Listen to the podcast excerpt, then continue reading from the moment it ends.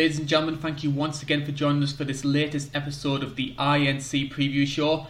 Been a long time since we've done this, but we are finally back. UFC 249 just around the corner. We actually have some fights to talk about.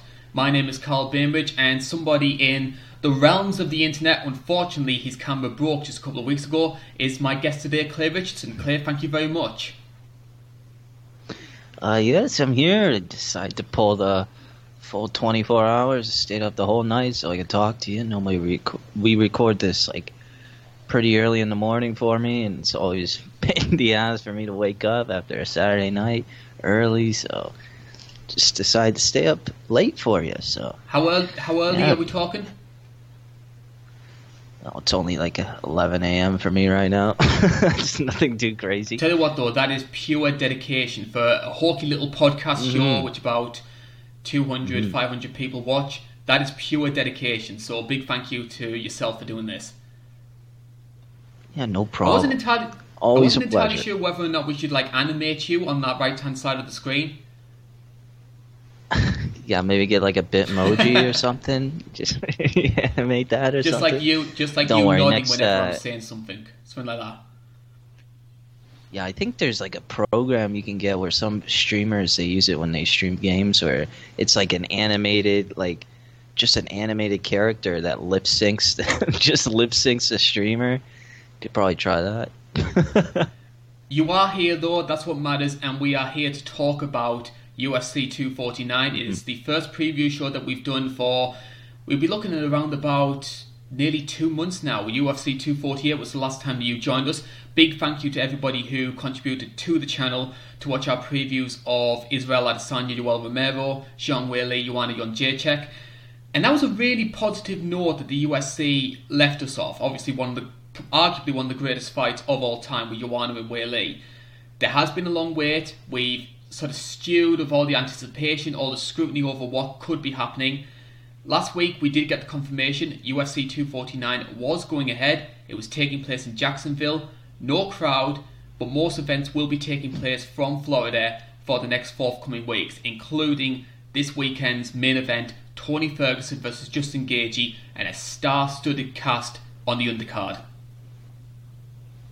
Mm-hmm. You got a huge undercard and good prelims. Even the fight pass prelims, every single fight has something going for it. I do want to start though by talking about UFC 249. It's safe to say, even though a lot of the hardcore Just Bleed fight fans are really excited about this show, simply because we've got combat sport back again. But it is safe to say mm-hmm. that sort of the everyman on the street is still very concerned about the health and safety of this event. So I think it's safe to say we need to be talking about that first and foremost. Oh yeah, basically any normal person looking in, looking in, seeing this is going to be asking why why is there so much pressure to put this on at this certain period of time? But really, uh, who really knows? It could be contractual obli- obligations. It could be something along the lines of that. But uh, in terms of my opinion, happy to see some fights back. You know, I'm not one of those people that absolutely wants it gone. I'm not one of those people that absolutely wants it to stay either. I'm sort of in the middle here. I'm not really a diehard fan wanting it to come back ASAP, but I don't really want it to go away either. it's sort of hard. It's sort of hard to explain my position, but yeah, be good to see hopefully some fights. If this I'm happens. in a very similar I think boat, to be will. honest, because yeah. I love the fact that we have actually got a UFC event back and we've got ourselves, given the circumstances, a very good one at that. However, I still, to an extent, feel we're getting a depleted product because there's not going to be any crowds. We're going to have mm. fighters who maybe aren't at 100% because the training facilities aren't going to be available to them. And you just sort of think to yourself, is it really worth us going to all this sort of extents for a half-hearted product? Because even though I did enjoy UFC Brasilia, which was the last show before we went into lockdown, I did feel the the empty arena did take something away from the matchups. Yeah, definitely. Sort of felt weird watching those matchups. A lot of a lot of it was decisions don't really want to say it was the fighter's fault, but maybe the crowd did sort of not really have an impact on him. Maybe crowd does have an impact when people are booing and stuff, and maybe that does do an impact on some fighters looking for a finish. So, gotta take that into account a little bit there. But yeah, I enjoyed UFC Brasilia. I thought it was pretty good, but yeah, it was a little bit off. It felt like sort of like a Tuesday night contender contender card. And the other question as well is the appetite from the audience for these kind of events. Mm-hmm. Yes, we're getting a sort of half-hearted product. Are people going to be wanting that? Because the one thing that stood out for me with UFC Brasilia was this was just as the lockdown started. So, and the UFC was pretty much the only major sporting event which was still taking place at the Yeah. time. So it was prime time ESPN, but the viewing figures were awful for that card because I don't think the audience were really wanting to see it. That their focus at that point was on obviously their friends, their family, making sure they were safe. They didn't really want to be mm-hmm. paying money to watch sport. I mean, this is going to be a pay per view with so many people furloughed. Are they going to be wanting to pay the 60 $70 to rent this show? Yeah, I remember when Brasilia first aired. That's when everything like sort of peaked. That's when it was going crazy. there were so many cancellations, everything. That's when everybody was going nuts about the toilet paper and everything. So I feel like people weren't really paying attention to their Twitter feeds or their their their television screens to really look for sports at that certain time. So I do think that definitely had an impact on it. But in terms of like now, I think there will be a little. I think there will be a boost, definitely a boost in uh, numbers compared to the Brasilia card, just because you know this is a bigger card. It's got bigger name fighters on here. It's got better matchups on here compared to the Brasilia card. So there will be a little bit more interest, but I don't think it will be absolutely insane. I don't think it will be what Dana's thinking it will be.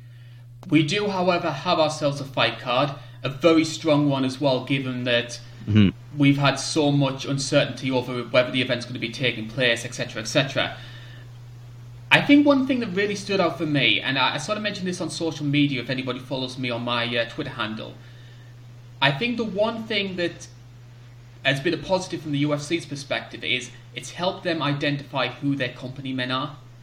Because you could have some Mhm. fighters who are quite picky and choosy over whether or not, whether or not they want to take fights, and you've got some guys who are just willing to say, hey, I'll risk everything. I'll fight during the middle of a pandemic for the sake of, you know, earning myself a quick paycheck or trying to trying to keep the show going. So a lot of these guys who are fighting this weekend and fighting over the next two fight cards as well, their stock is going to rise within the UFC.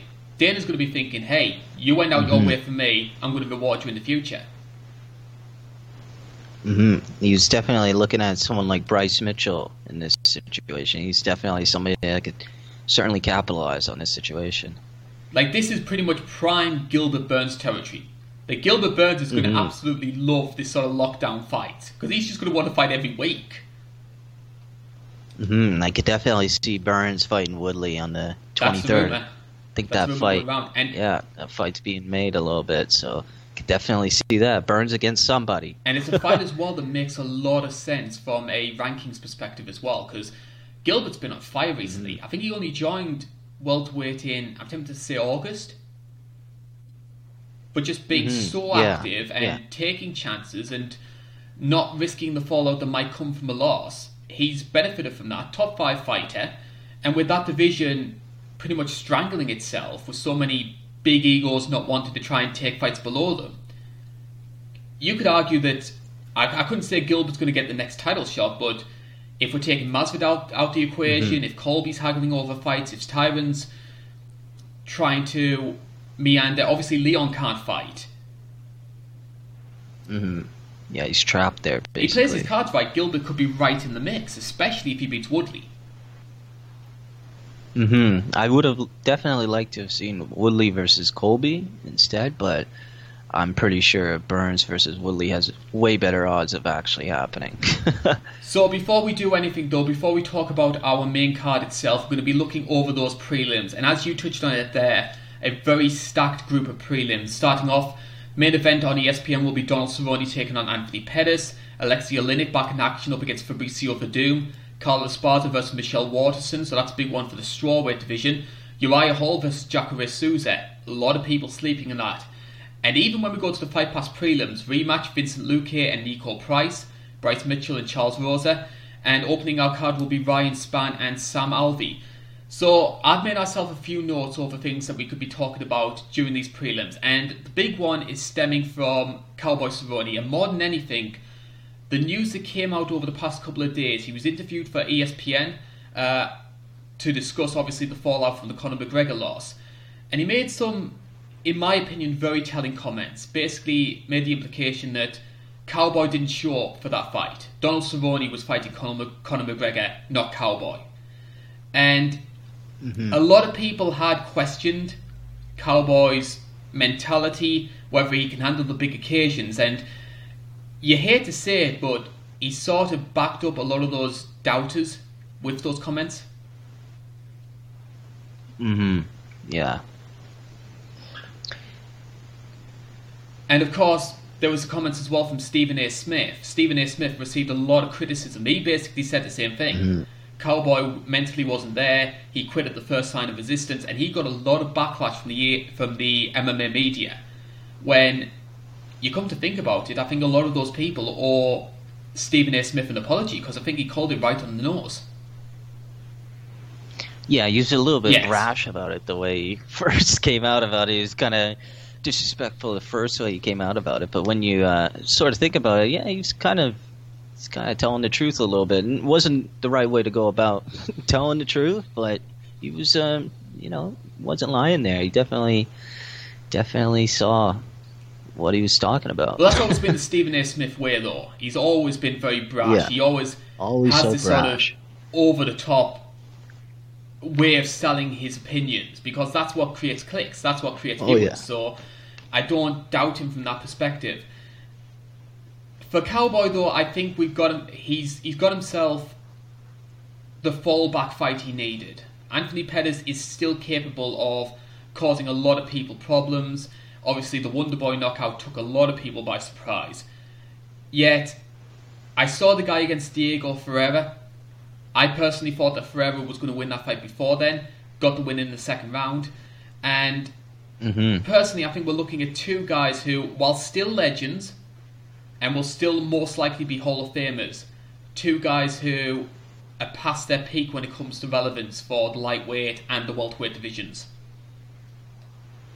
Yeah, really, the winner of this fight is it's going to be interesting because the winner coming out of this is sort of going to be don't really want to say uh, reaching the end of his career, but it's going to be telling to see who's going to win this fight. Really, it's going to be pretty interesting, actually going to see whether or not Donald shows up or Cowboy shows this up. This is the new Francis versus but, uh, Ngannou, isn't it?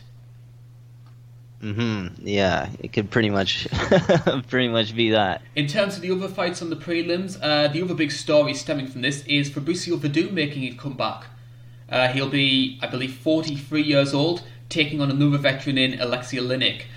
This, on paper, could be a grappling fan's dream because we've got two of the best jiu-jitsu and wrestlers in the heavyweight division. Hmm For a while there, I didn't think uh, Werdum was gonna immediately jump back into the UFC. For a while there, I thought he was gonna jump into bare knuckle fighting championship for a little bit. I think I saw him. He was he was there with somebody else. There was another UFC fighter there, but he was there at a, a weigh-in. He was talking about how he's interested in bare knuckle and how he likes the idea of BKFC and everything. So for a while there, I thought Werdum was going to be going over there.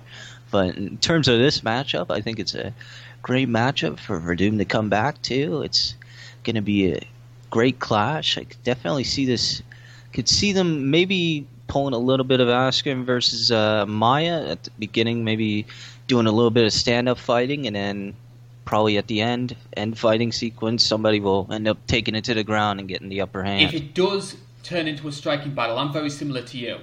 We've seen a lot of times where uh, great grapplers are too scared to go to the ground with one another, and they end up having a sloppy yeah. kickboxing match. If it does turn into that, though, I think Werdum has the better hands. It's just whether or not he can still Yeah. do it at 43 years old. hmm Like you look at that Mark Hunt versus Werdum fight. That was a brutal Yes. knockout. Holy crap! like that was a clinic he put on Mark Hunt. And that was when Mark Hunt was on his rise. Like that was a the one punch hunt era. So that was definitely impressive Quick knockout uh, there. plug there for your video, I noticed. yeah, just a little drop there. But yeah, I definitely could see Werdum um, definitely not not quitting in this fight. I don't think he'll do the strategy that he normally does in the like he did in the Volkov or the Stipe fight. I don't think he'll do that in this fight. I don't think he's going to drop his hands and charge forwards, throwing strikes. Definitely think he'll be a bit more conservative and probably a bit more defensive than that. what are the other fights that stand out for you on the rest of the prelims?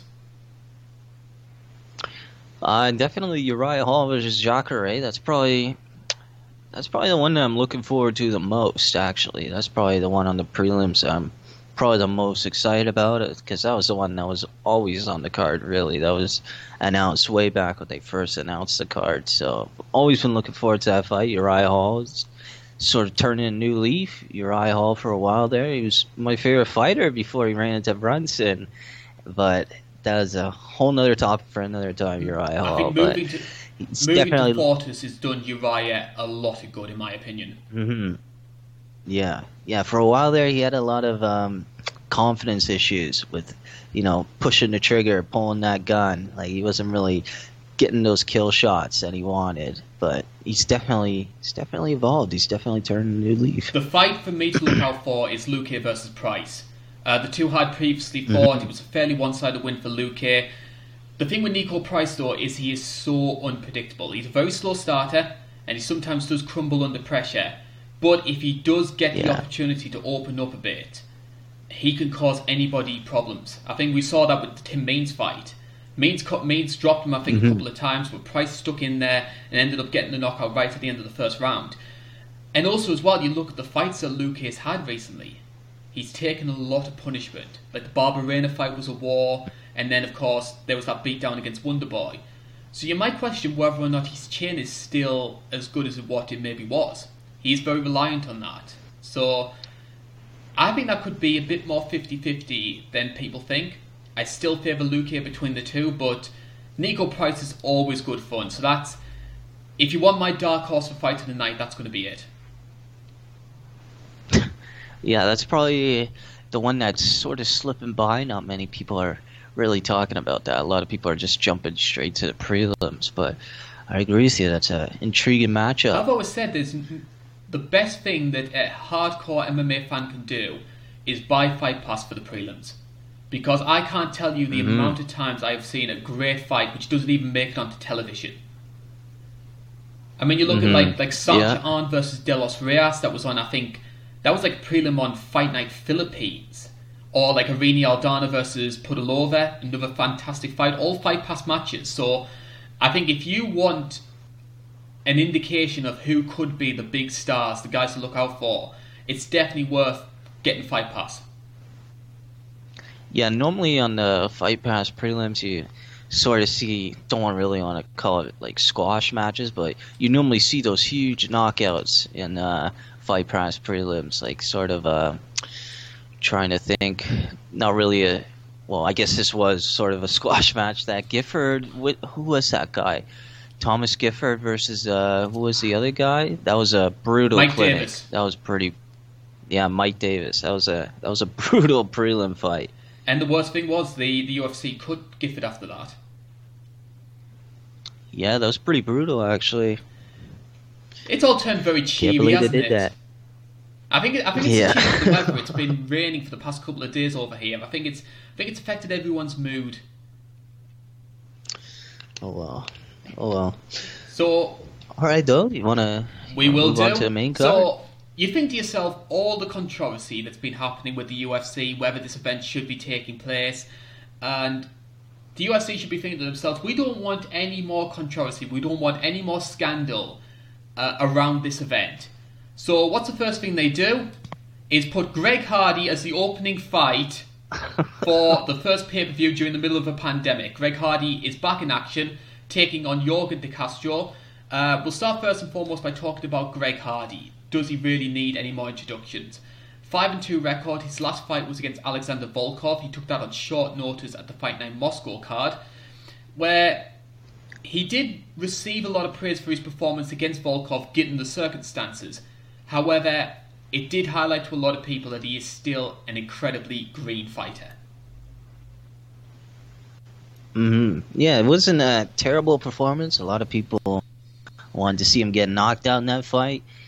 You know, I don't really I don't know, it's a touchy subject. I don't really want to touch on it this early in the morning when I'm tired, but I don't really judge somebody for their previous actions if I barely even know them, especially a fighter. I just really judge them on the way that they fight and the way that they present themselves in the ring. And he's doing that pretty well so far, so I'm giving him the benefit of the doubt on there, but I don't know. I don't really want to touch it to the past and all that. I'm talking about the card, but in terms of Greg Hardy fighting Yorgan De Castro, I believe wasn't this fight made before 249? Wasn't this announced shortly before that or something for another I card? to say it was going to be on the undercard of the Columbus event. Yeah, I'm almost certain. Like I'm almost certain because they pretty sure they just bumped it up, but it's always strange how Greg Hardy is always on the main card yeah. now. it's always quite strange. Well, I think it's UFC wanting to try and cash in on the the, sort of casual appeal because I mean Greg Hardy was a big name in the mm. NFL, and of course there's all the scandals that uh, follow him, which, as you mentioned before, maybe aren't worth bringing into much detail at this time. But controversy creates cash, and I think the UFC are banking on here's this guy that nobody nobody really likes, everybody wants to see him lose They'll be willing to pay money to do that. Yeah, but they're not really giving him the no. matches to sort of set him up no. to lose. I think they see him as a. I wouldn't say as like a like a top ten fighter or anything like that, but they do. They want to try and cash in on his notoriety. And if you look at the fights that he's had over his UFC run, take Volkov excluded, you've got guys like Allen Crowder, Ben Sosoli, um, Juan Adams, not really the highest level competition. So he has been mollycoddled a little bit. Mm-hmm. Uh, yeah, that's the best way to describe it. They're sort of just building him up, yeah. really. I'm actually just a little bit wary right now because of the way I've got the graphics. It's the first time I've used the graphics. I've got a tiny Greg Hardy just sitting in my corner, so it's like I'm just sort of peering over him. All right, I'll have to take a look at that. That sounds interesting. Getting back onto more serious notes, uh, when we talk about Greg Hardy as the fighter, we've got to focus on his power. A natural 265 pound fighter carries a lot of strength, a lot of knockout ability, much more restrained in his more recent fights. There was this time, especially when he was on the contender series, where his aim was to just try and blow people out the window as quickly mm-hmm. as they could. I think what happened against Allen Crowder, though, where he tried to go for the knockout early, gassed himself out, and then eventually got DQ'd for that illegal knee. I think it made Greg realize, hey, I do need to work a bit more on my conditioning. And if you look at the way he approaches fights, he's much more patient, he's much more refined. Mm-hmm. Still not an elite fighter by any means, but there's been a definite jump in his performance compared to, say, the Crowder performance. Hmm. It's certainly a good matchup for Greg Hardy come back up onto. Uh, sort of the fight that I like to bring up whenever I think of Greg Hardy is sort of. Uh, I always like to think of the Juan Adams fight. That one was a pretty unusual fight. Is that the one where he got uh, the guy tried to go in for a takedown and he ended up just ended up punching his face yeah. in and ended up getting the knockout? Yeah, that that's the one that I remember. I believe that was Juan's last fight. I think he's fighting in like AFC or something now, like Arctic Fighting Championship or something now. Uh, but yeah, this is pretty good fight. I'm interested to see what's going to happen in this. Yorgan De Castro, he's a pretty decent fighter. He's definitely no bum. I don't really want to say he's the best competition Greg Hardy has fought because of Volkov, obviously, but it's definitely not going to be a squash match. And when we talk about Yorgan De Castro, we're talking about someone with a 6 0 record, so two guys who are incredibly green. Uh, now, he's only ever had one fight with the UFC, Uh, you got that brutal knockout up against Justin Tafa, which was on the UFC 243 main card. That's sort of a trend that the UFC have been doing recently, just throwing these random heavyweight fights on the main card just just for the sake of it. I think they may be thinking, hey, it's going to be like a big knockout, so the show will flow a little bit better. But it always used to be they used to put like random strawweight fights, and now it's the heavyweights now. Yeah, you're seeing a lot more heavyweights, just random heavyweights. I remember that was wasn't that the Australian Yeah. card, so there was a lot of new faces in that card. they scrimp so badly on those Australian fight cards. I understand, obviously, a lot of the big names don't really Oh, want to yeah. travel all the way around the world, but the level of quality on the Australian cards certainly isn't as high as what they normally are over in America. yeah, that last one was pretty brutal. The one with like Jim Crute, and Sam Alvey on like the main card. Like, come on, man. Nadia was on the main card. Kassem versus Yeah, De La Rosa was a that main was- card fight. Yeah, that was a really unusual card. I definitely like to see the, the buys on that card. I bet you it wasn't that high. Jorge de Castro, though, a lot of the criticisms that people have about Greg Hardy's opponents are that they're not high level enough, that you just basically got these fat brawlers, and which I think is quite harsh. With de Castro, yes, physically he doesn't look the best. He doesn't look the most imposing fighter. I've watched some of his fights on the regional circuit. I watched the fight he had with Alton Meeks on the Contender Series. Surprisingly agile for a man of his size, brutal leg kicks. A lot of people, a lot of people forget mm-hmm. about this, but Alton Meeks was quite a highly rated prospect before the fight with Yorgan de Castro. But Yorgan got that win, pretty much hammered his leg, and Meeks couldn't continue. And then got the UFC call, big knockout over Justin Tafa. And here we are, he's on the main card again against Greg Hardy. I think with De Castro, obviously cardio is going to be an issue because he's such a big guy, because he's so explosive. And even though Greg has a lot of those characteristics himself, it might be worth Greg trying to stretch this out a little bit, test this guy, throw him into some deep water. Mm. Yeah, I- it's going to be interesting to see what Greg Hardy's uh, game plan is going to be for this fight. It's going to be interesting to see if he goes in guns blazing, see if he's going to knock him out quickly. But uh, considering it's going to be an empty arena, I could see him definitely doing that. I could see him not being swayed by the crowd or anything. I could see him definitely trying that game plan out. I'm very intrigued to see how Greg Hardy handles adversity because that's the one thing I don't think he's really suffered at this point in his career. Because I mean, yeah, Volkov was causing him problems, but Volkov was never. Volkov was playing it safe. He didn't want to risk obviously getting caught by a big overhand, a the Derrick Lewis fight. So he was happy to point, outpoint him. I remember when Greg Hardy fought Allen Crowder, and when Greg started gassing and Crowder started having more success, Greg wasn't liking it. And he started looking for that way out. And arg- you could argue, depending on where you stand on Greg Hardy, he threw that knee knowing that he would get himself disqualified. So if De Castro does catch him with like a big right hand or one of those powerful leg kicks, I'm intrigued to see how Hardy uh, approaches that. hmm That's a great way of looking at this. I get definitely uh, thinking the same thing. It'll be pretty interesting to see that because Volkov, he never really put the pedal to the metal in that fight. He didn't really try and throw any huge high kicks to knock him out or anything like that. Considering, I always thought I wanted him to throw he- head kicks in that fight, just because I remember Greg Hardy would always be just in prime position for that, he.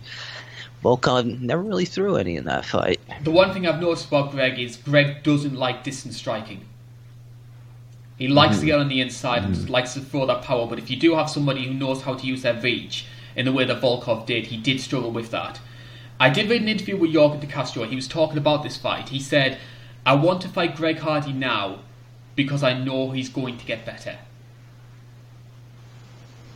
It's a great way of looking at it. 'cause he's only gonna just progress his game and just evolve his striking and wrestling and cardio is only gonna get better at this point.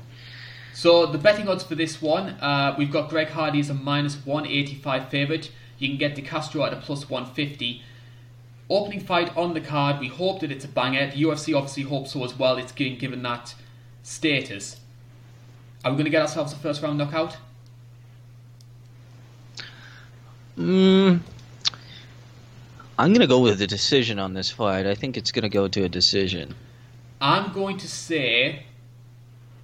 I'm going to say Greg Hardy, and I'm going to say second round.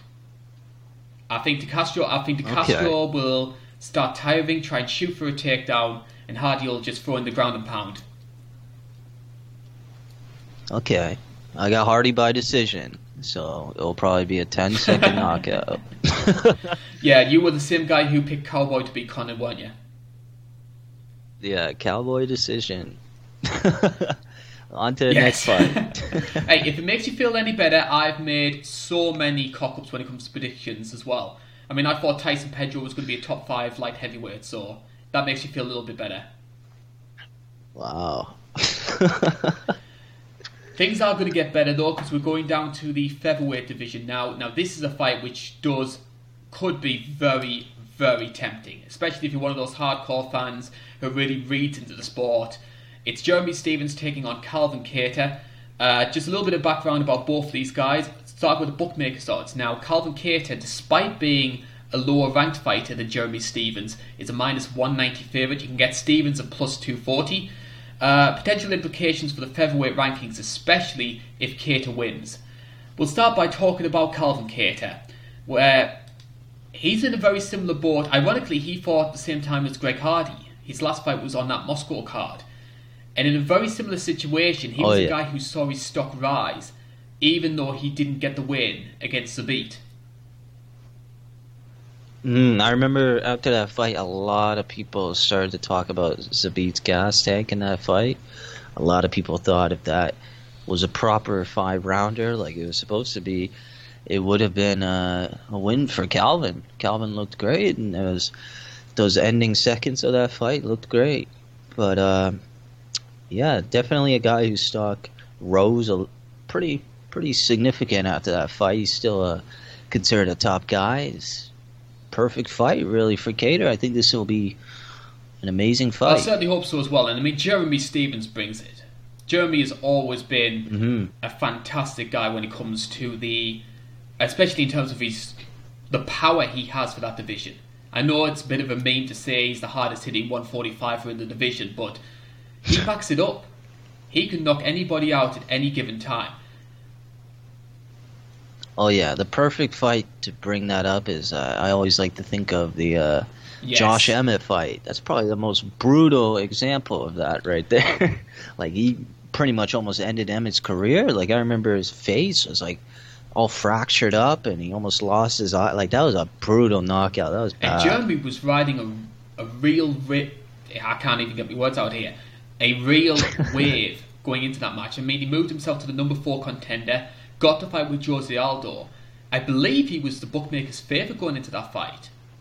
More people people thought he was Oh going yeah, to beat Aldo, a which is Yeah. amazing when you think about it now. He has had a bit of a slump since then, obviously lost against Yair Rodriguez. But as mentioned before, the power this guy carries means he's always a wild card. He's a very dangerous guy to face. Yeah, he's always bringing that power. Uh, I like that sort of little mini rivalry he had with Yair Rodriguez with that that UFC Mexico card or whatever. Oh my god, that was crazy. I had a roommate who uh, used to live in Mexico, so he probably heard about that. I used to watch fights with him. Uh, but yeah, I like that little rivalry they had. Stephens, he always brings that power, but he just he always he always can't seem to turn around from Yes. adversity. Once he faces it, he always seems to just crumble from it. And I think the other big weakness when it comes to Jeremy Stephens as well, if I had to pick his big weakness, it's body shots. Like we saw that with the Jose Aldo fight, where obviously Aldo got the finish largely because he targeted Stephens' liver. Rodriguez did the same thing in their fight, and credit where it's due, Stephens managed to fight through that and managed to take it to a decision. I think obviously that's something that he'll need to work on, but when you're 33 years old, when you've had as many fights in the UFC as what Jeremy Stephens has, is that just a fundamental flaw that he'll he'll have to live with during his career? Can can he change? Can he adapt? Yeah, it's sort of hard to really think about that. Like, how old is he? I mean, he? he's 33 years old, but he's been fighting in the UFC for such Okay. a long time. Yeah. Yeah, he's definitely a veteran at this point. It's crazy that his record is 28 and 17. And he's still getting these main card fights. He's still being promoted as this great fighter. He's still, you know, top of the brass in uh, lightweight division. But um, is this lightweight? featherweight. I don't think featherweight. Featherweight. A little tired. I'll let you off. Don't worry, I will let you off. Now, I mean, if you said it was well, a heavyweight fight, be... then we would have an issue. yeah, that'll be pretty interesting. Jeremy Stephens at heavyweight. Wonder what that would look like. but yeah, in terms of Kattar versus Stephens, I got um, I got Kattar winning this fight. So do I as well because with with Calvin Kattar, Calvin has always been a bit of a favourite for mine. I've always, if I had to say there was fighters who mm. I'm on the hype train for, I'd put Calvin Kattar on there. I remember watching his fight against Shane Burgos, which a lot of people thought, well, what's this fight doing on on the UFC 220 main card? Both of these guys were unknown. Kattar himself maybe didn't have the greatest of records, and that fight was fantastic. And I think both guys came out of that matchup much better than when they came in. And since then, both Kattar and Burgos have both been on my radar. With Kattar, we've got some of the best boxing in the UFC, especially in the featherweight division. He's got a crisp jab, he's great at countering and also leading as well, which I think gives him an advantage over Jeremy because Jeremy, I think, struggles when he's backed up a bit. When somebody else is making the pace, he does show a little bit of weakness, whereas Kattar, I think, seems quite adept at playing both roles. His takedown defense is solid, but Zabit still found some success, and I think that's one of the big issues that comes with Calvin Kattar. Is for all of the qualities he has as a boxer, is he the best mixed martial artist? Can you see him submitting someone from his back? Can you see him dealing with a great leg kicker like a like a Barboza or what Moicano did at 223? Those are sort of uncertainties that I have around Calvin Kattar. In a straight up boxing match, I think he's one of the best out there. He showed that against Ricardo Lamas. Yeah, definitely in this fight, I think he'll focus a bit more on the boxing. I don't really see them. I don't really see Stephens going for that takedown immediately early on, but it could probably come into play. I could definitely see that coming into play a little bit later on if it doesn't get quick knockout in the early first round or anything. But yeah, I do agree with you there. There's a little bit of uncertainty with the Kattar's complete mixed martial arts set. He's not really the best when it comes to the ground, but he's not the worst either. Like he's not a complete bum when it comes to his takedown defense or his ground game. He's definitely definitely got some skills on the ground, but in terms of facing somebody that's going to be a problem and, in the future. And definitely. Jeremy Stephens as well is a very underrated wrestler. Mm. Mm. You don't really see him using it that no. often these days, but yeah, he's definitely a good wrestler. I think it's a very intriguing fight. In terms of my prediction for this one, I would probably favour Calvin Kattar. I think that with Jeremy Stephens, we're seeing a guy who is maybe starting to feel the wear and tear of having so many fights.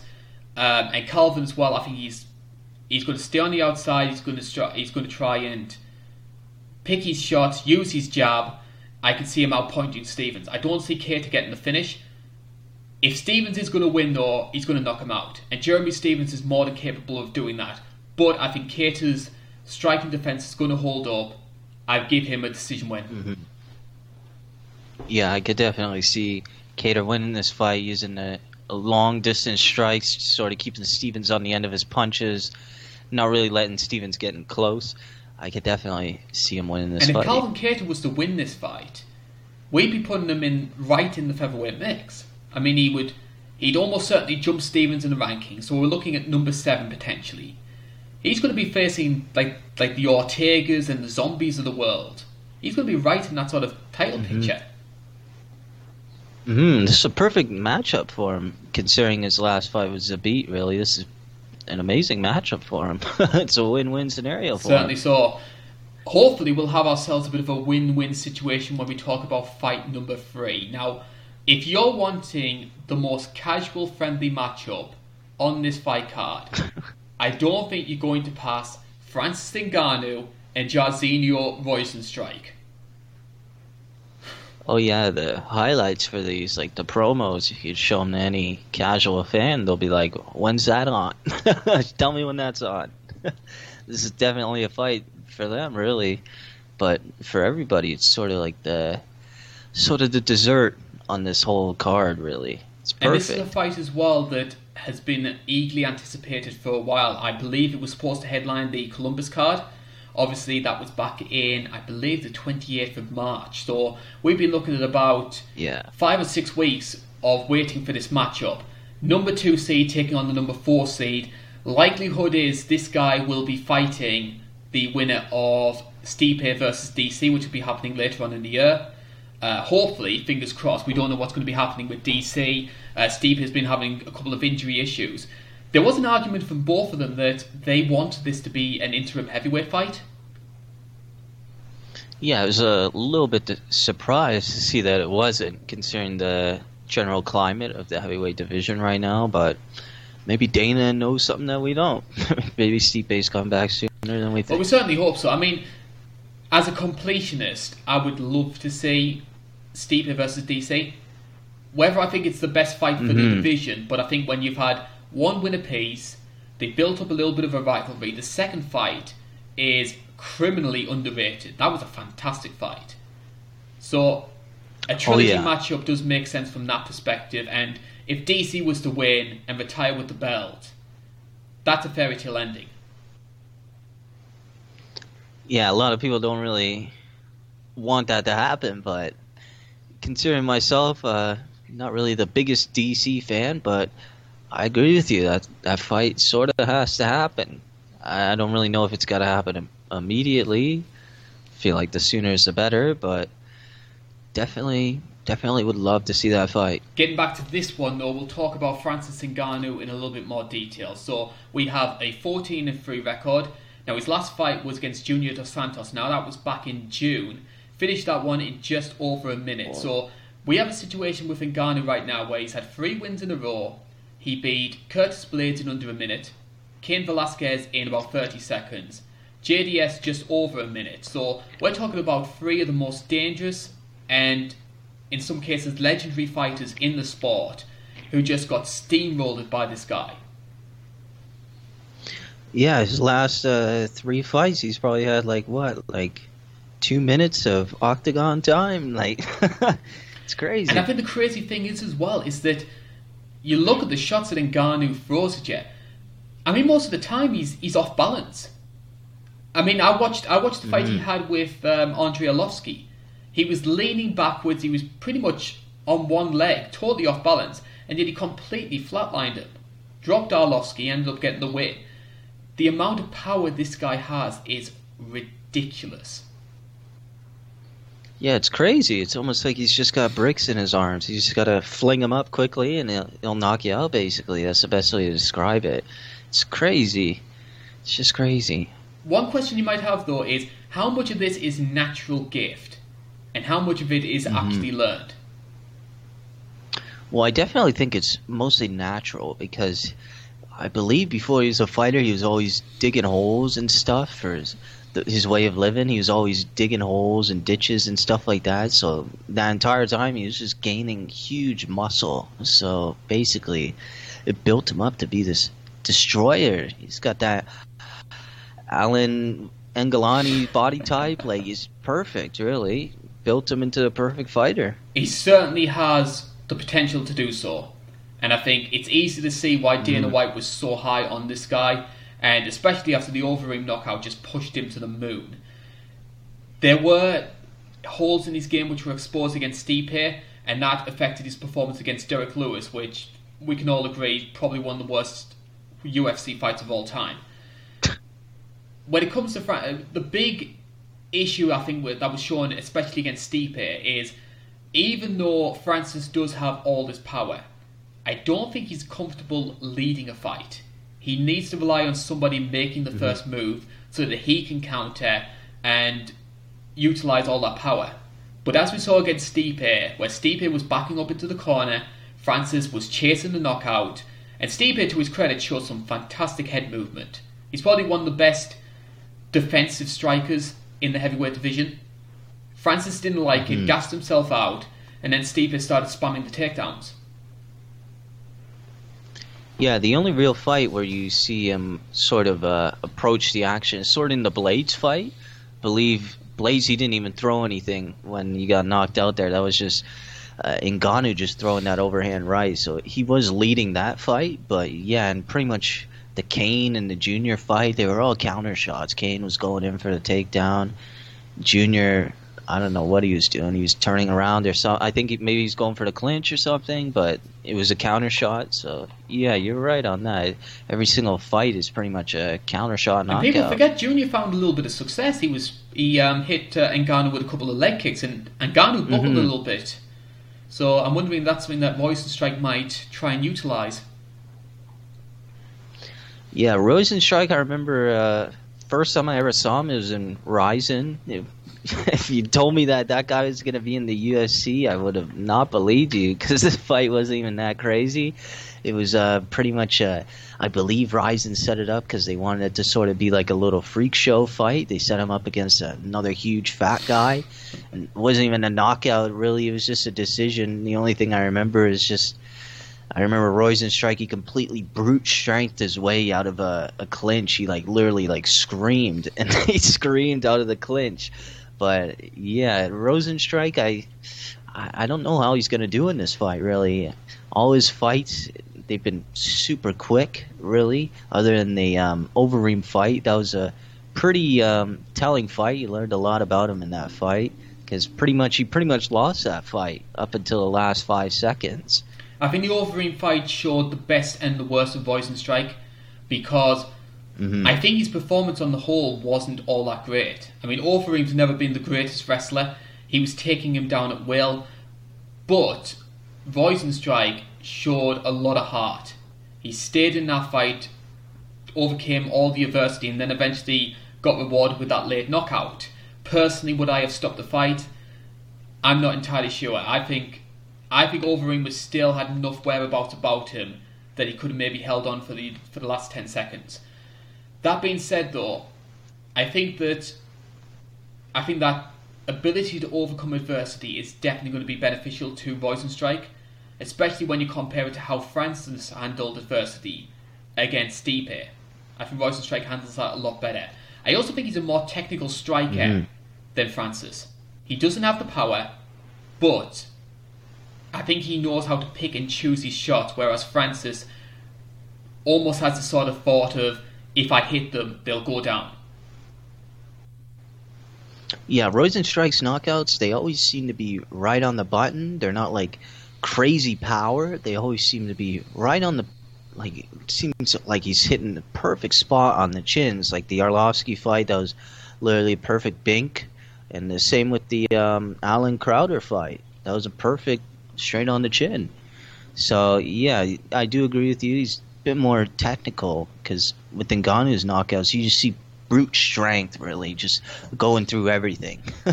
And the other thing he showed against Overeem, this guy has a hell of a chin. Mm-hmm. He ate some massive shots in that fight and hardly flinched. Yeah, yeah, really didn't look like he was in any trouble in that fight, other than the punches. But it didn't really look like he was getting hurt by them.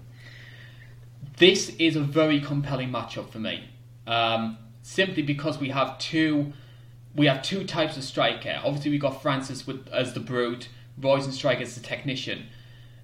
The one favor I do have though is everybody's expecting a first round knockout, which is exactly the same thing we said when Francis fought Derrick Lewis, and we had one of the worst fights in UFC history because both guys were unwilling to make the first move. I'm just a little bit fearful we could Yep. get the same thing. Well, there were so many factors with that fight. Like there was Derrick Lewis's back issues. There was Ngannou's scaredness coming off of that loss. Like there was a lot more factors going into that fight than this one. I agree. I, I'm more confident about this fight be, delivering rather than I was about Lewis versus Ngannou. Because I think Mhm. I think Francis Okay. has learned his lesson. He, he's he's humbled Francis to borrow a phrase from your videos. Yeah, he's definitely humbled in Ngannou now. He's definitely not really being as tentative as he was. But I did like that haircut he had in that Ngannou versus Lewis fight. I like that haircut. Uh, the buzz cut. Yeah. I quite like the look he has right now. I think there's something about that lightning bolt in the side of his head. You just think this guy is. He's almost like a superhero. Just like the physique, and he's got the hair as well. Yeah, the lightning bolts. That's pretty iconic. I can see that being like a painting or something. sort of like you know Ariel Helwani's MMA show. He has that little graphic of his brain lighting up, like the lightning bolts. I could see it sort of being like that. That'd be pretty cool. I'll trademark it as we speak. Which way is this going to go then, Claire? Um, it's sort of hard to say, but really, my mind says I could see Ngannou getting that early knockout.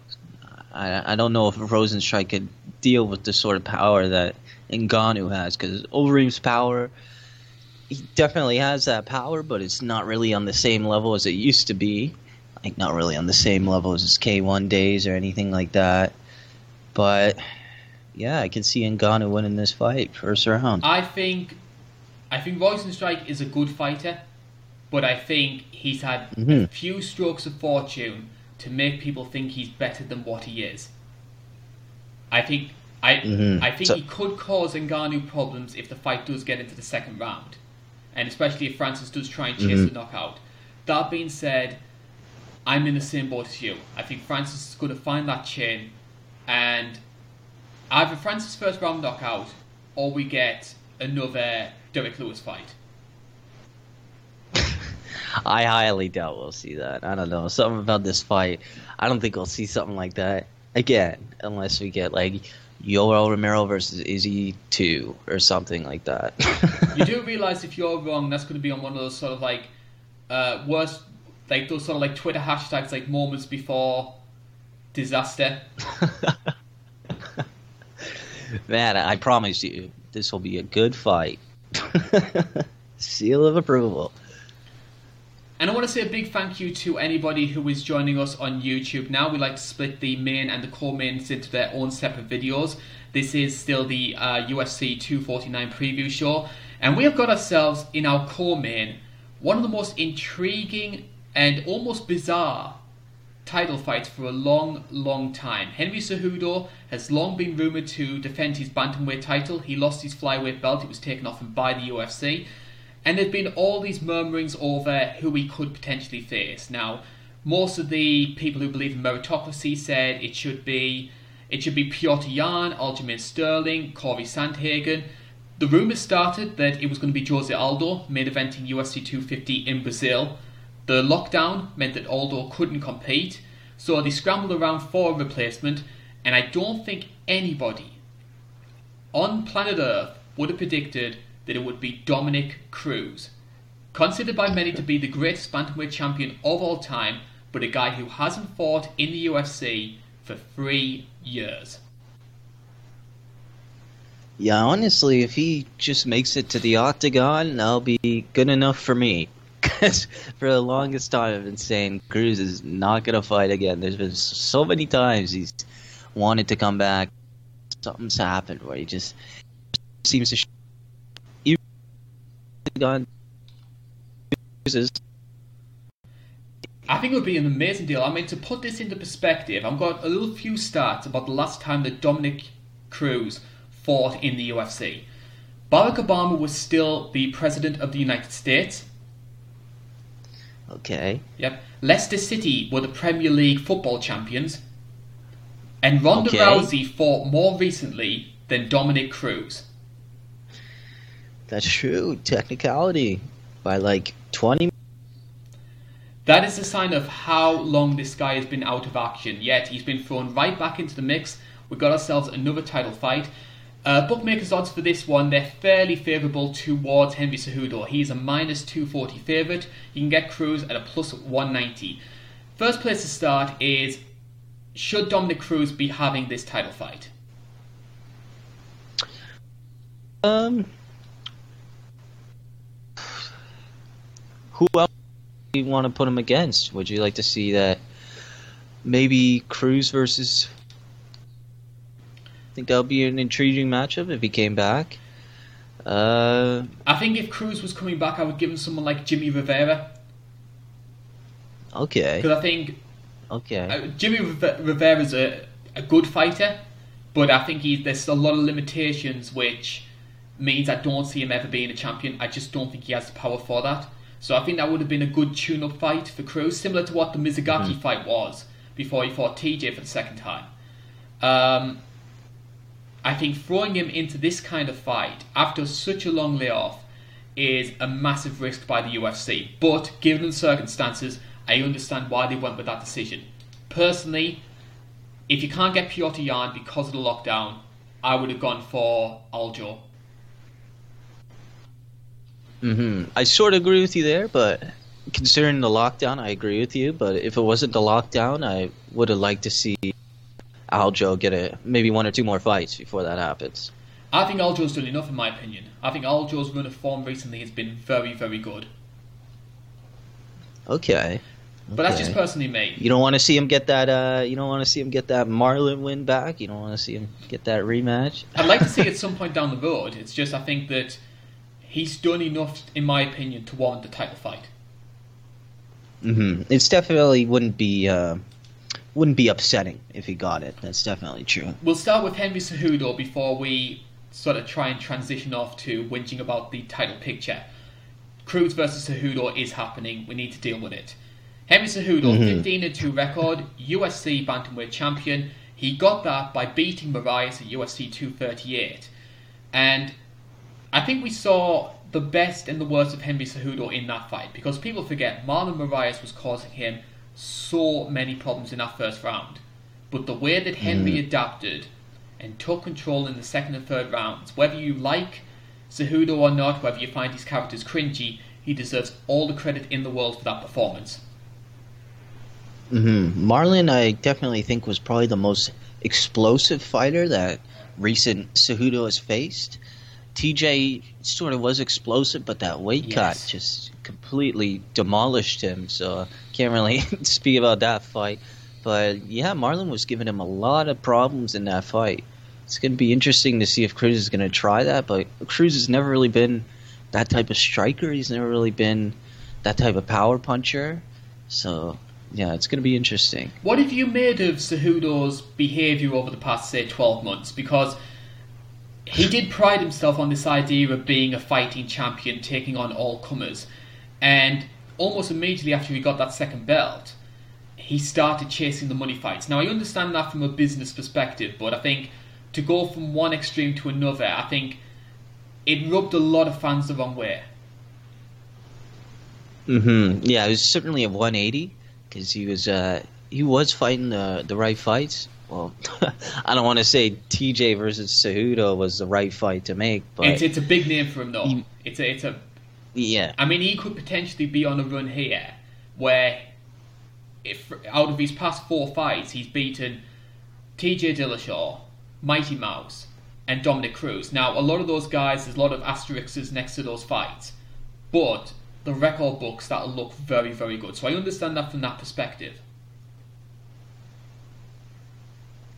Yeah. Um, but yeah, in terms of Cruz coming back, I think it's a little bit too early, but it'll definitely be an intriguing matchup. It'll be interesting to see if Cruz still has that footwork. It'll be interesting to see if he employs his regular game plan. I don't see why he wouldn't. But yeah, I'm just interested to see what type of Cruz is going to show up. Because if the right Cruz shows up, he definitely could do some problems to Cejudo. Definitely could. I've said for a long time that a prime Dominick Cruz would be a stylistic nightmare for Henry Cejudo because Mm. you've got a guy who loves to stay on the outside, use his footwork, use his movement, and people forget Cruz has faced a lot of good grapplers during his career, and he like he neutralized Uriah Faber in two times out of three, and the and the one fight he did lose was when he was very very early in his career. Well, yeah, he was a little kid basically back then. He was like 19 or something. He was very young back then. Um, a big question mark when it comes to Dominick Cruz as well. I mean, obviously the injury is going to play a big part, but I think even a prime Dominick Cruz still lost. He faced Cody Garbrandt UFC 207, Now, Cody Garbrandt, you could argue, yes, he he was helped by the fact that Alpha Male had faced Cruz so many times that they basically had an entire portfolio on the guy. And Cruz mm-hmm. and Garbrandt stuck to that game plan and delivered. But there were weaknesses which were shown in Cruz. I don't think he handled the way that Garbrandt got into the pocket, used his power, used his speed. And you have to remember that fourth round, he dropped him like two or three times in that round. That was an easy 10 8. Yeah, there was a couple times if he jumped on him, he definitely could have ended the fight. He's showboating a lot during those knockdowns. Can we see Henry Cejudo using a similar strategy? Because he knows the game plan to beat Dominick Cruz, mm-hmm. but I don't think Cejudo is as fast or as powerful to have the same success Garbrandt did. I mean, people like to bring up, yeah, well, he knocked out Dillashaw and he, he stopped Moraes, but both of those times, those guys were severely depleted. TJ especially should not have been fighting a flyweight. If you look before mm, then, Marlon, yeah. If you look before then, and you look at Cejudo's fights at bantamweight before he moved down, yeah, he had, he had decent striking. He had that sort of like karate wrestling hybrid style, but he was quite pillow fisted. Whether that's improved with over the past couple of years, obviously being in the sport a bit longer, I'm not entirely sure, but I question Cejudo's power.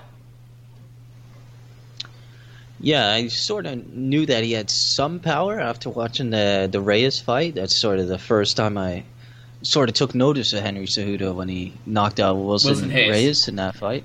Yeah, Wilson Reis. That was a brutal knockout. He had that sort of karate style. I remember people were saying he looked a little bit like McGregor's style in that fight. But yeah, I definitely think he's gotten a bit more power over his career.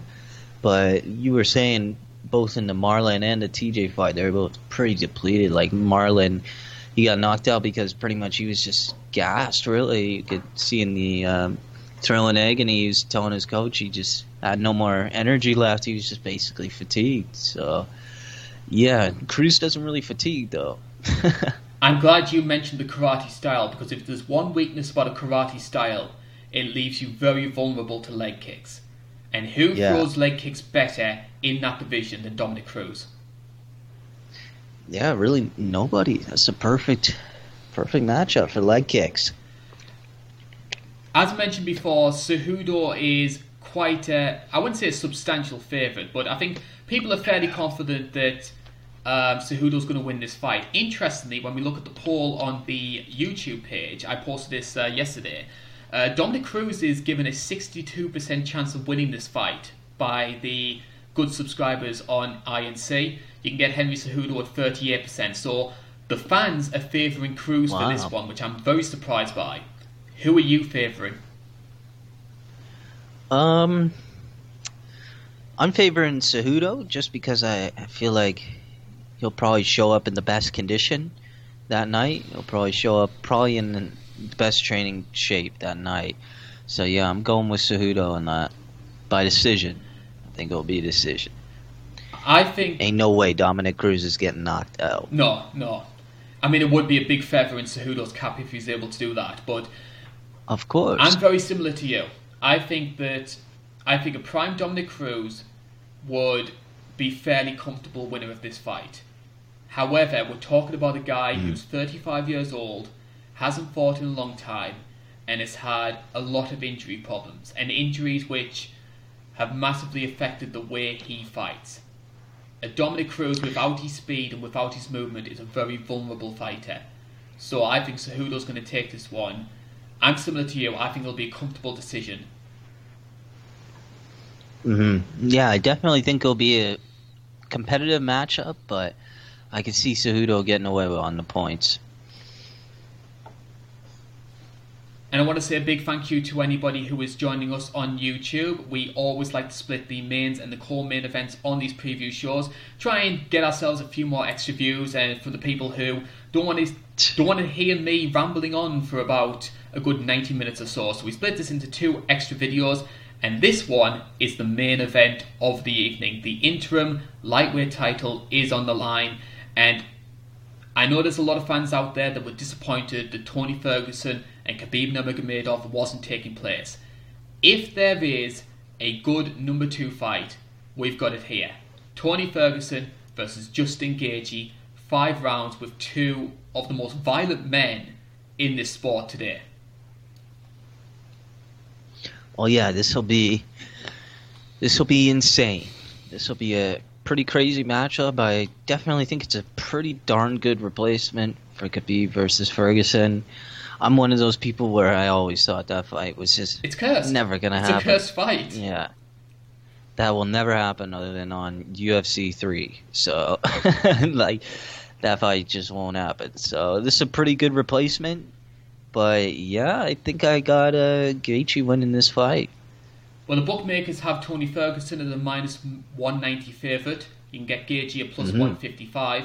Um, obviously, people know that Tony versus Khabib, it was planned for April. Pandemic happened. Khabib couldn't get into the country. Justin Mhm. Gaethje was willing to step in on short notice. Uh, that event ended up being cancelled, so it got pushed back a month. Here we are now on the precipice of this matchup. We'll start with Tony Ferguson. And he, if you had to look at the most unlucky fighters in the UFC, I think Ferguson would be a big argument for that. Because we've got a guy on a 12 fight winning streak who has still never had a shot at the lightweight title. And if you look at that winning streak, he's faced a who's who of some of the best lightweights on that roster. You look at Edson Barboza, Cowboy Cerrone, Rafael Dos Anjos. He's taken them all on, he's beaten them, and he's beaten them fairly comprehensively. Oh yeah, I, I heard you mention he was never um, never got to a title fight. What are you talking about? He he's a champion, man. He beat Kevin But Lee. if that was an interim title, yeah, it was it an interim title that later turned into the title? I don't was think it ever one was. of I think the way that it worked was that Conor was still the lightweight champion. Tony became interim champ. And the intention was that when Tony and Khabib actually fought, the moment the fight started, McGregor would be stripped. Hold on, let me look this up. So Conor still remained champion onto UFC 223. Uh, when Khabib vs Raging Al finally started, that became the official title fight, and then Khabib ended up getting the belt. So Ferguson's actually been stripped of the interim belt when he pulled out of the fight because of injury. There's actually this there's actually this fan rumor that goes around that part of the reason Conor caused the dolly incident was because he didn't want to be stripped. it's a big conspiracy theory. It, the internet's a fun place. Trust me, I have heard every single kind of rumor about every fighter going. On a more serious note, though, we need to talk about Tony Ferguson, arguably one of the most unconventional strikers in this sport. Uh, awkward movement, amazing cardio. I mean, the guy just does not get tired. I mean, he can go for about 25 minutes.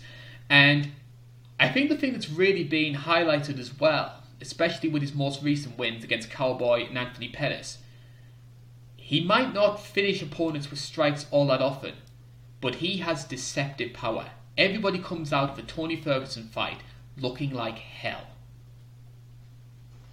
Yeah, it's quite strange. He's not really a, a huge heavy puncher. He's more like a, a cutter. Yes. I like to think of him as a cutter. He always has those very deceptive elbows. Everybody always likes to bring up how he's going to cut Khabib up with elbows on the on his back and everything.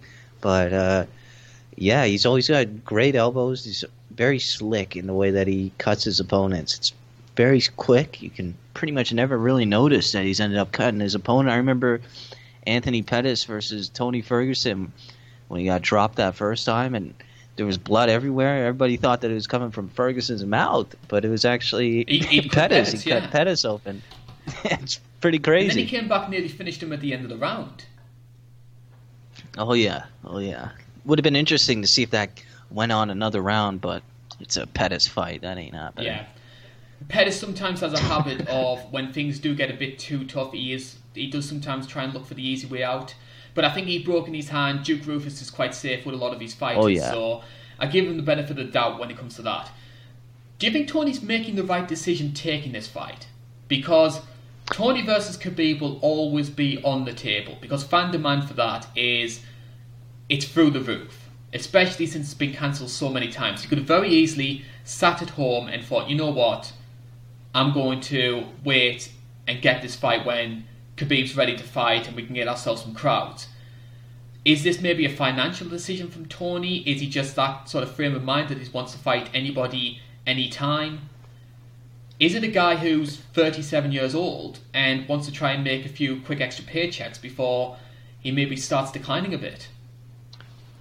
I sort of think it's a combination of both. He definitely wants, definitely probably got a huge paycheck for taking this fight, and he's, definitely always game to fight. So I definitely think it was sort of a little bit of both. He definitely wanted to take another fight, probably wanted to get active again. But uh, I could see this fight either making Tony versus Khabib even huger, or it could end up killing it. Yeah, I think if Tony loses this fight, that's going to be it. Yeah, I don't see it ever coming up ever again if Gaethje ends up knocking him out. When we look at like Tony Ferguson's sort of fortes, obviously, uh, fantastic grappler. The D'Arce Choke is probably the best in the sport. Like OSP has mm-hmm. the Von Flue Choke.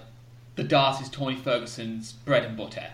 So if this fight does go to the ground, I think Ferguson's going to have an easy win. I mean, Justin Gaethje is a good grappler, but there is a big gulf. In terms of the weaknesses Mhm. when it comes to Tony Ferguson, though, he is a slow starter. He does sometimes need to take a few shots to really sort of realize, hey, I'm in a fight, I need to get things going. I mean, Cowboy, who's also a notoriously slow starter, you could argue Cowboy won round one. hmm Yeah, like this is sort of a, a little bit of a nightmare matchup because uh, Gaethje in his recent fights has been the complete opposite. He's been been a fast starter, really. He's been uh, catching guys off guard in the early seconds of the early rounds. So, yeah, it'll be pretty interesting to see what will happen in those uh, that early round of number one. It'll be pretty interesting. And we've seen Tony Ferguson get caught. yeah, Anthony Pettis, you mentioned Yeah. there. Lando Vannata nearly finished him. Yeah, that was that's really brutal. If you watch that fight, that's a not a good showcase for Tony Ferguson. If you watch that fight, a lot of people will think he's sloppy if you end up showing them that fight first right off the bat. Now we talk about the guy who will be hoping to try and spoil the Tony versus Khabib party, and that's Justin Gaethje, a 21 and 2 record, former WSOF champion, always known as being one of the most popular and one of the most aggressive fighters in the sport. Pretty much, I, I believe every fight he's had in the UFC has had some kind of performance bonus, whether that's a knockout of the night or a fight of the night, performance of the night. This guy always delivers. oh yeah, Bas- basically, if you watch his WSOF fights, that's like a casual's wet dream right there. Like a guy that just throws down, not worrying about anything. That's that's right up a casual's audience right there. That's perfect. But it, his recent fights, he's turned a completely new leaf.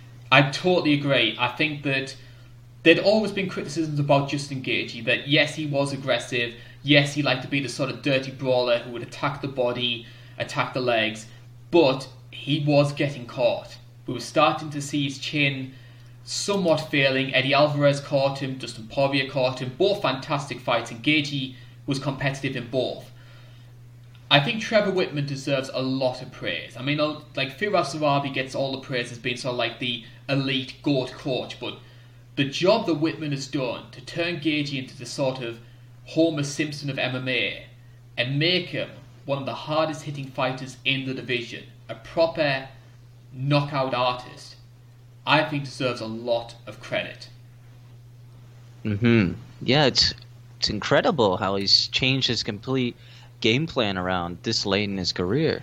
And I think there was a realization. I think the Poirier fight, especially, made Justin realize, hey, I've got these Oh, yeah. flaws. I need to change.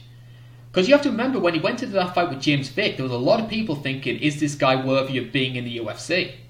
Is he just going to get found Mhm. out? Now he's fighting higher level competition.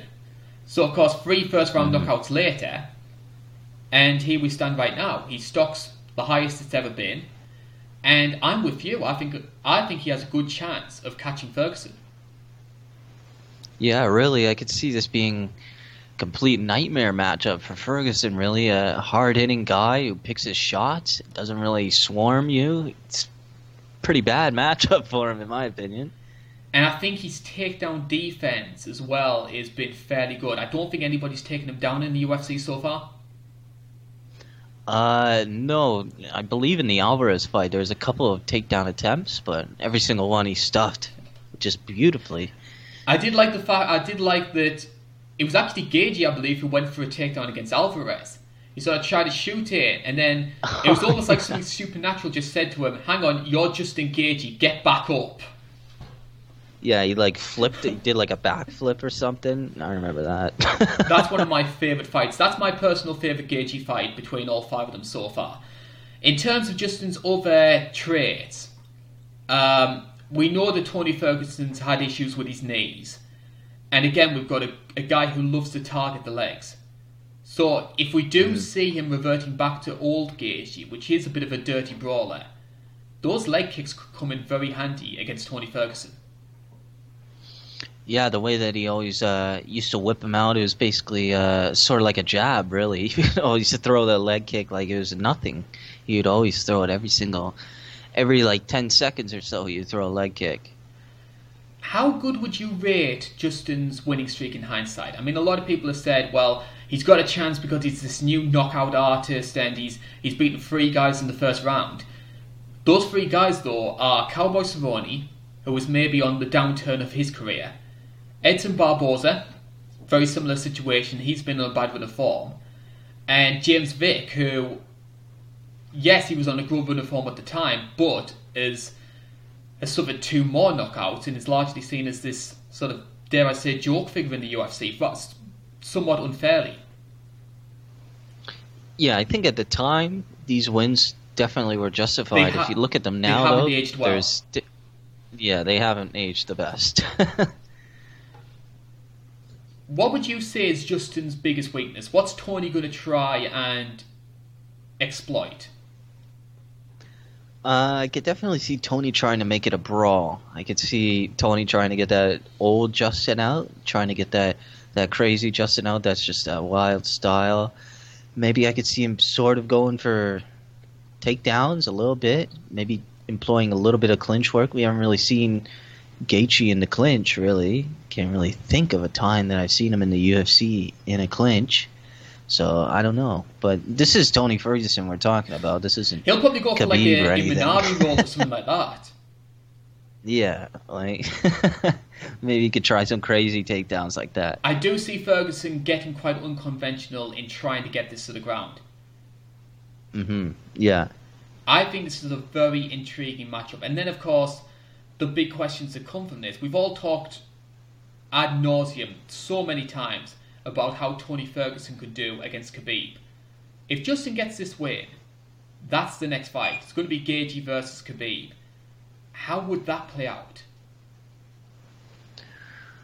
Oh man, really don't know. I could see it. I don't know. I could see it sort of being a little bit like a uh, the Poirier fight, mm-hmm. maybe a little bit like that. But we just haven't really seen Justin on the ground. I don't want to say he's some magician on the ground. He's got this insane takedown defense, but really, we just don't know. Very intriguing matchup a lot of people looking forward to it, even if it's not the fight that we all wanted. Where you're putting your money. You have a gun to your head and you say you've got to put money on this fight. What you going for? I think uh, I think Gaethje's going to catch him. I think it's going to be sort of uh, not really going to say similar, but I think it'll be sort of similar to when Pettis knocked him down, but uh, except this time he's not going to be able to roll out of that knockdown. I think Gaethje's going to put him out cold. I hate to say it. Maybe it's the it's sort of like the inevitability of Tony versus Khabib not happening. Mm, I think mm, Gaethje's yeah. going to end that dream fight once and for all. I think he's going to catch Tony Ferguson early. Um, if he doesn't, though, the longer this fight goes on, the more I say Tony Ferguson wins this fight. But I see Gaethje mm-hmm. him. Yeah, each time I play it back in my head, I just see that clean, crisp counter like in this uh, cowboy fight. I just see something like that happening. Gonna have to see. Uh, YouTube viewers are a bit more one-sided though. They've got Tony Ferguson 78%, Justin Gaethje 22, so they're definitely favouring Ferguson for this one. Wow, 78%. 78%. So they're fairly confident Tony Ferguson's going to win this matchup. All right. So it's going to be very interesting to see which way this does play out and how UFC 249 goes down. Obviously, there's a lot of uncertainty about the event. Um, should it be taking place at all? And if it does take place, what sort of event we'll be getting. But, given the circumstances, I think the UFC have put themselves the best card they possibly could. And I think they deserve a lot Mm-hmm. of credit for that, even if it might not be the common sense decision. Yeah, it might not be the most politically correct, but they've definitely picked the best card they could do in this current time, current climate. It's certainly the best they could do. And then we got us, It's an and then we got ourselves another two cards after that. We got Wednesday and then next Saturday, Yeah. and the Saturday afterwards as well. So we're back in business. We've got people have actually got a reason to watch our podcast shows now. Wow, that's crazy. It's immediately the next Wednesday. Next Wednesday, next Wednesday that'll be Anthony Smith and Glover, and then the week after that it's Overeem and Walt Harris. Okay, I think I heard that they're going to be announcing a couple more fights. Definitely not all the fights released yet for those cards, so definitely have more to talk about. Certainly so, and we hope that you join us for the podcast episodes. Those will continue to be uploaded onto YouTube. Um, if you want to listen to them in your spare time, though, it's available on iTunes and all of your big internet podcast providers. That being said, though, I want to say a big thank you to Clay somewhere in the internet for joining me to discuss these fights. Uh, no problem. It's always a pleasure to be here. UFC 249 taking place next Saturday. I'm going to be staying up for it. I hope you are as well. Thank you very much for joining us. This is the INC. Thank you for watching.